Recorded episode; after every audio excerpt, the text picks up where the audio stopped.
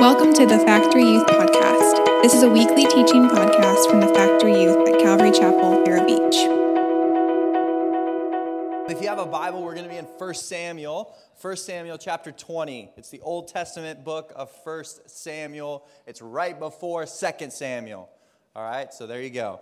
Um, we are in a series that we've been calling The Life of David, and we're looking at this character in the Bible that really is famous in name, but maybe not so famous in deed, kind of what he did in his story. And so we're kind of breaking it down chapter by chapter, his story. And we're learning really what made David the greatest king in Israel's history, um, a man after God's own heart, and the family line that Jesus chose to enter the world by. So he, on his own, was the greatest king that Israel ever had. He also, sort of internally, he was a person that chased after God and carried the heart of God. And then also, his line would be the family that Jesus would choose to enter the world through. And we learned some important keys from David's life that make this happen that are really applicable to us. We learned that he was able to be alone with God that it wasn't about who was around him or what he was doing or where he would go, but simply being able to be with God. He had faith in God for impossible things. When everybody else was afraid, he had faith that God could get, bring victory. And then he had a godly friend that encouraged and helped him. That's what we talked about a couple weeks ago, that he had a godly friend named uh, Jonathan that encouraged and helped him. And today we're going to see the necessity of trusting in the plans and promises of God.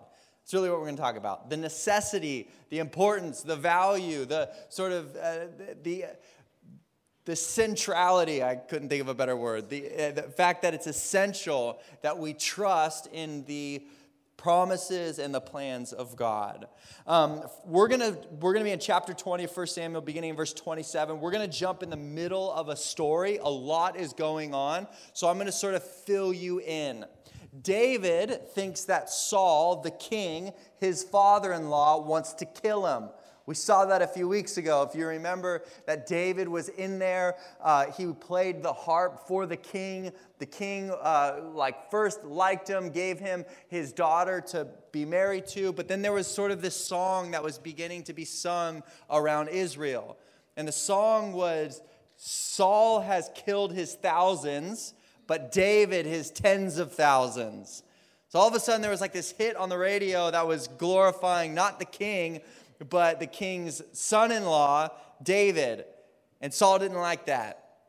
And so at one moment, he's frustrated. He chucks a spear at David. David scrams out, runs away, survives. And then for some reason, comes back to work, clocks back in. He's playing the harp again. And then Saul once again throws another spear at him. So David sort of gets this vibe, I guess, that Saul wants to kill him. He's like, I can't quite put my finger on it, but I don't think father in law likes me some kind of weird going on. So David thinks that Saul is trying to kill him. So Jonathan, David's best friend, and, uh, and, he's also the son of the king, he sort of reassures him that Saul doesn't want to kill him. He's like, no, it was, he just had some bad pizza. He had a bad night. His stomach was a little upset. He doesn't want to kill you. It's just one of those weird nights. Don't worry about it. And David's like, I don't know, man. Two times he threw a spear at me. I feel like he wants to kill me. So they're talking about it and they're like, well, let's figure it out. Let's see if Saul does, in fact, want to kill him. And so they come up with this plan. This plan is that there's this festival, this feast that's going on that David's supposed to be at the king's table for. David is not going to go. David's not going to go to the party. Instead, Jonathan is going to tell his dad that David went home to celebrate the feast based upon Saul's reaction, they would know whether or not Saul wants to kill him. If Saul reacts he's like, oh, that's cool, he probably needed to see his family anyways, no worries. Cool, Saul's good with me. If Saul gets upset, if Saul gets frustrated, then we'll know that David's in trouble. That's basically what's happening. So we'll jump in. Look at verse 27 of chapter 20. It says, The next day, the second day of the month, David's place was empty again at the feast where he's supposed to be. Then Saul said to his son Jonathan, Why hasn't the son of Jesse come to the meal either yesterday or today? So Saul notices it. Jonathan answered and said, David earnestly asked me for permission to go to Bethlehem. He said, Let me go because our family is observing a sacrifice in the town, and my brother has ordered me to be there. If I found favor in your eyes, let me get away to see my brothers. That's why he's not come to the king's table. Ready? Saul's anger flared up at Jonathan, and he said to him, You son of a perverse and rebellious woman. Not a compliment. Don't I know that you have sided with the son of Jesse to your own shame and to the shame of the mother who bore you? What does Jonathan's mom have to do with any of this? Leave, her, leave, leave his mom out of this. He says, um, as long, listen, verse 31 as long as the son of Jesse lives on this earth, neither you nor your kingdom will be established. Now that's key because what, what basically Saul is saying is that don't you know that God has anointed David as king? And if David's anointed king, that means one, Saul can't be king, but two, Jonathan can't be king. What Saul is attempting to do in this moment is get Jonathan to turn on his best friend David because he wants him to think, listen, don't you realize that if David becomes king, that means you won't be king? You should be on my team, Jonathan because we want you to be king, not David. He says, Don't you see, as long as he's alive, you won't be the king. Now send someone to bring him to me, for he must die. Then Jonathan says, Why should he be put to death? What has he done? But Saul hurled his spear at him to kill him. Then, ready? Then Jonathan knew that his father intended to kill David. What gave it away? Was it the fact that he said, I will not stop till David dies? Or was it when he threw a spear at you? Or was it when he said another time, I'm going to kill him? Which one gave it away? Right, so in this moment, they realize okay, Saul does in fact want to kill David. In a moment, everything changes for David. Now, what's going to happen from here is they kind of had this plan, but basically, Jonathan goes out and tells David, Hey, you were right. My dad wants to kill, kill you. You should probably go and hide. And David, from that point on, is going to hide for a number of years until Saul dies and he comes to be king. And we'll look at that story as we continue. But in a moment, everything changed for David all of the momentum of David's life is leading really to a smooth transition of him being king. He's anointed as a teenager, he becomes a war hero and the people's favorite. Uh, he marries the daughter of the king. The son of the king and him becomes best friends. He's sitting at the king's table for every meal, and then all of a sudden he hurls a spear at his own son and vows to kill David. Everything changes in a moment. His life was on this clear trajectory, and then in a blink of an eye, in one throwing of a spear, everything changes. Imagine it like this you grow up in a basketball family. By the time you're 16, you're 6'3. You make varsity as a sophomore. You're the captain of the team senior year and you lead the district in scoring. You commit D1 and you're projected to be drafted in the first round of the NBA. But before you get drafted, you tear your Achilles. It's a year long recovery and you don't know if you'll ever play again. In a moment, right, everything changes. Or think of it like this you meet the person of your dreams. They're godly, kind, they treat you well. You start dating officially and seriously senior year. You both set out on a career path and plan to get married, but you notice they seem different and you find out that they've been cheating on you with a coworker.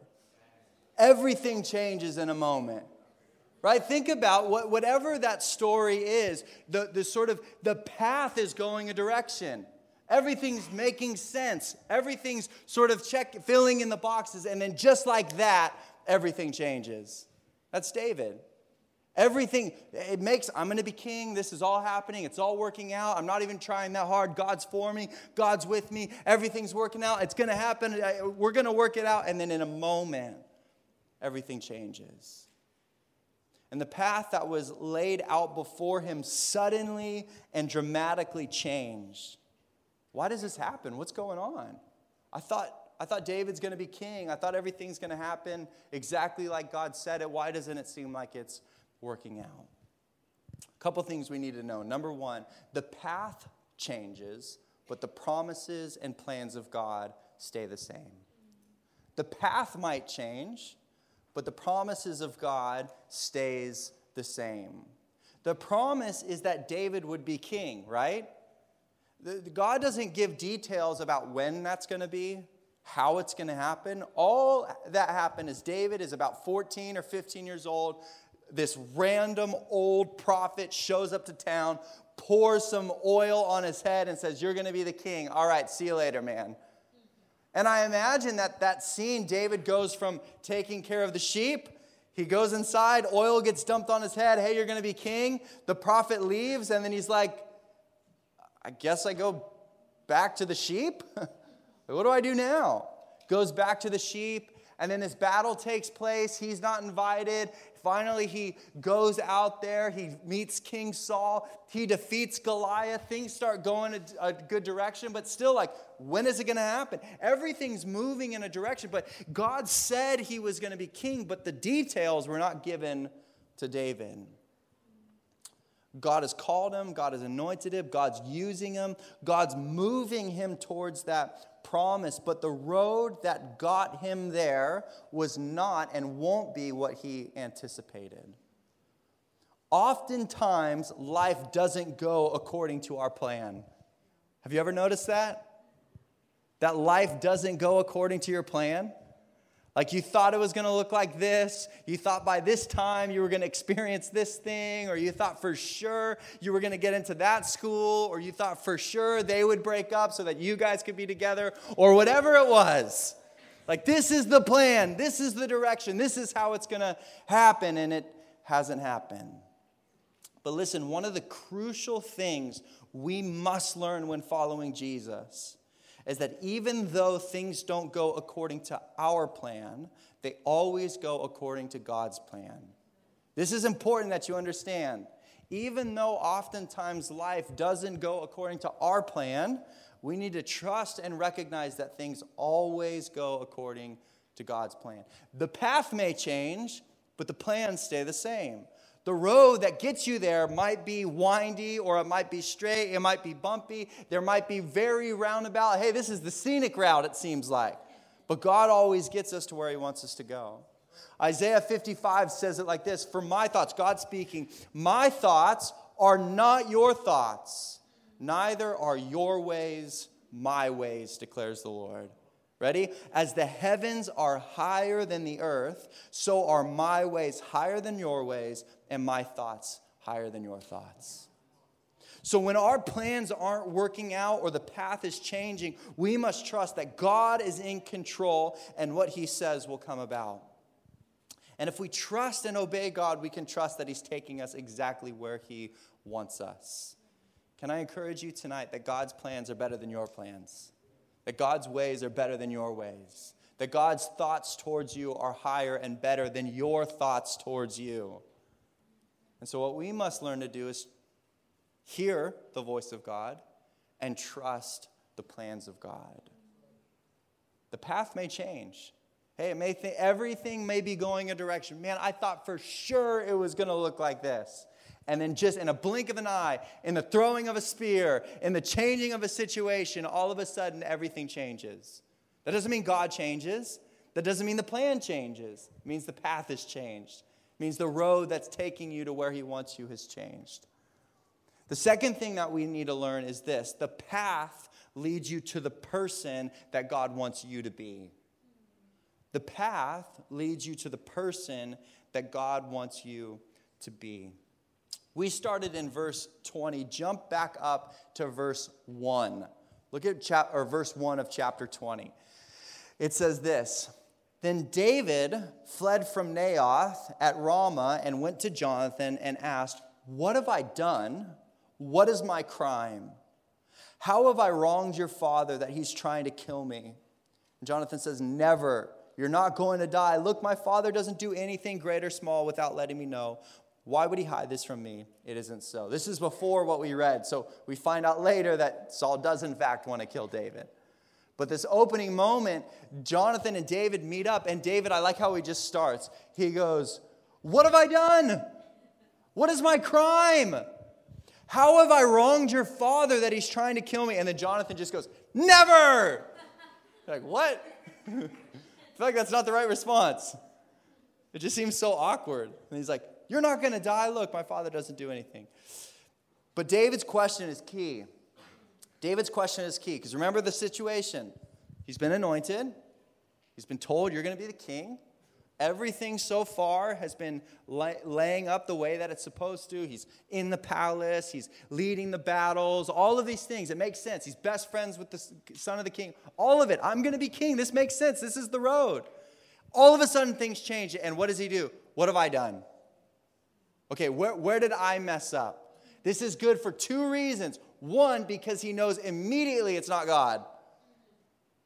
Right? He doesn't say, Why, God? Why'd you change the plan? Why aren't things going the way I want them? You said they were going to go. What's going on? He Im- immediately internalizes okay, there's something going on with me. What have I done wrong? David's upset and afraid because of the circumstances, and he wants to know why it's happening. Why am I going through this? Why would God allow this? What did I do wrong? These are sort of the thoughts that we ask when things aren't going to plan. Difficulty in life is usually caused by one of two things. One, sin often causes difficulty. Personal failure or compromise or disobedience to God will bring about difficulty in your life. Now, that doesn't mean that God doesn't forgive you, but it does mean there are consequences to your decisions. If you speed and get pulled over and you have to pay a ticket and you don't have the money to pay the ticket because you have to pay your bills, that's not a trial. That's a consequence, right? You don't want to pay the bill? Don't speed. It's pretty simple.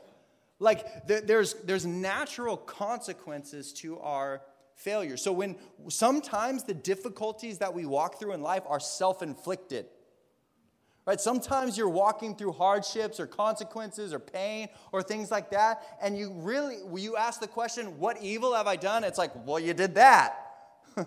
and you didn't do that. And now this is the result. It's not rocket science, right? It's not that difficult to understand. You did a bad thing, bad things happen. You sinned, you messed up, you made a mistake. There are consequences naturally when we make mistakes. Now, again, that doesn't mean God doesn't forgive. God forgives all of our sin. The Bible says that past, present, and future sins are all erased because of what Jesus has done on the cross. We're forgiven. But when we make mistakes, that doesn't mean we get a get out of difficulty free card. We still have to deal with consequences when we make mistakes. Oftentimes, we experience change in the path because sin sets us off course. And the difficulty caused by sin really teaches us to repent, and it also strengthens us to fight temptation. When we, when we sin, when we fail, when we mess up, and there's consequences, we should learn a couple things. We should learn how to repent, meaning, God, I'm sorry, I'm not going to go that way anymore. I'm going to go the right direction. That's what repenting is. Repenting is I'm going this way, it's a bad direction, and I'm going to turn around and go the right direction. That's it, it means to do a 180. It's like, okay, I'm going where I'm not supposed to be going. I'm repenting now. I'm going the right way. It's a really simple idea. And when we mess up and we experience those difficulties, it's teaching us to repent, to turn, to go the right direction. But it also teaches us how to fight temptation. You say, okay, where were my weak spots? What caused me to fall? Why didn't I do the right thing in this circumstance? Okay, I need to set up more boundaries. I need to make sure I'm praying over this area. I need to make sure I'm talking to my small group leader about how I can overcome this. I, I can't leave this alone because I struggled before, so I need to make sure that I set up parameters that I don't fall again. Difficulty caused by sin will teach you how to repent and how to fight temptation. But secondly, sanctification causes difficulty. Everyone say sanctification. sanctification. Everyone say sanctification. sanctification. All right, sanctification is a Bible idea, a Bible theme. I'll explain it in just a moment. David is not dealing with difficulty because of sin, right? David goes, what, what, What's my crime? What did I do? Why is Saul trying to kill me? And what Jonathan should have said is not never. he should have said nothing. right? Nothing. You haven't done anything. There's, there's nothing. Not, the stuff you're walking through is not because of your mistakes. Now, let me tell you, as we follow the life of David, we're going to see some serious consequences to some serious mistakes. Later on, if he asks the question, what, what is my crime? Well, we'd be like, Well, you did this, you murdered that guy, like, you can't do that. we'll see it. But this time, when David says, What's my crime? The answer is nothing. I, I haven't done anything wrong. So the cause of this difficulty isn't sin, it's something else. God, listen to me, God was allowing this difficulty in his life to cause, to cause him to grow and be transformed into the person God wanted him to be. Listen, God used Saul to chase David so that God would chase the Saul out of David. What I mean by that is Saul was proud, disobedient, and compromised. David was going to be a king that wasn't any of those things. God allowed the difficulty to shape him into a person of godly character. And it was in this season of persecution and suffering and waiting that God pruned David, that he transformed David, because God didn't want another Saul in the palace. God wanted David the man after God's heart, the calling that he had on his life to be the person and to grow into the person that God wanted him to be. This is sanctification. It is the process in which Christ's character is formed into our lives. This often happens through difficulty, but it also happens through prayer. It happens through God's word. It happens through being in church. It happens through good and godly friends around you. And it, it happens through God working in your lives. It's sanctification, the process in which Christ's character is formed into our lives. Difficulty happens. Difficulty comes, circumstances change, life is hard, we don't know where we're going, the path changes, but listen, the plans of God always stay the same. And the path that we're on, oh, however roundabout and windy and confusing it is, the path is designed to lead you to the person that God wants you to be. Because God cares honestly less about where you are and more about who you are. God cares way more about your character and Christ being formed in you than about what you do, about your job, about your performance, about your career. God's like, you could do anything if Christ is being formed in you. And so the path is designed to get you to where God wants you to go. I'm going to close. Worship team, you can come up here. God cares about your character, and, but He cares more about God cares more about your character than he does your contribution or what you do. He cares about who you are. So, as you follow Jesus, he will shape you, direct you, correct you, and help you become the person that he wants you to be. And what he wants you to be is a person of love, a person of hope, a person of joy, a person of purpose and compassion and patience, and more of Christ's character. And sometimes the route, the road, the, the, the way He gets you there doesn't always make sense. But as we trust in God and as we follow His direction, He'll lead us to where He wants us to go. You know, I think the perfect illustration of that is uh, the children of Israel. The children of Israel were in bondage to the Egyptians, and immediately they're set free. Moses shows up, God sets them free. There's, there's some scenarios, they cross the Red Sea, and then they're into freedom. The Egyptians are behind them. They're free. Immediately, they've been set free. Salvation, it's happened. But did you know it's going to take over 40 years for them to get to where God ultimately wanted them to go? Part of it, part of it was God taking the scenic route on purpose before they messed up. God took them to Mount Sinai where he gave the, the, the, the Ten Commandments, the law of God. They have these incredible moments. But then part of it was their own sin and compromise that caused them to wander through the wilderness for 40 years. Whatever the case, the path, however difficult or challenging or roundabout it is, it always leads us to the promise of God. We got to stay committed to God, trusting in Him, trusting in the direction that He's taking us, and recognizing that what you're walking through is about God shaping more of Christ's character in your life. That's what He cares about. So you're like, why, why is this happening? Why am I going through this? Why isn't this making any sense? Why didn't it go according to my plan? Why I don't know what I'm doing. I feel so lost and helpless. What you're walking through is designed by God for Christ's character to be formed in your life. Maybe it's taking a really long time. You're like, it should happen right now. Maybe God's trying to teach you patience. Maybe you're like, no, no, no, no, I had it all together. Everything was going right, and I knew what was going to happen. It's not happening. Maybe God's trying to teach you, hey, bud, you're not in control, God is. Maybe, maybe, you're like, no, it can't, that's not fair. How dare I? I don't get it. I, it's not supposed to happen this way. Maybe all the anger and the frustration you're feeling is because Christ is trying to teach you to be more loving Christ's character formed in us is the reason we walk through so much of what we walk through. So rather than, I think it's a fair question that David asked What's my crime? What did I do? Never!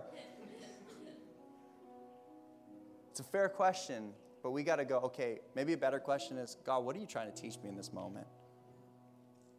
God, what, what, what do I need to hear from you? What are you trying to form in my life? What is an area that I'm holding on to that I need to let go of? Why, why haven't I learned it yet?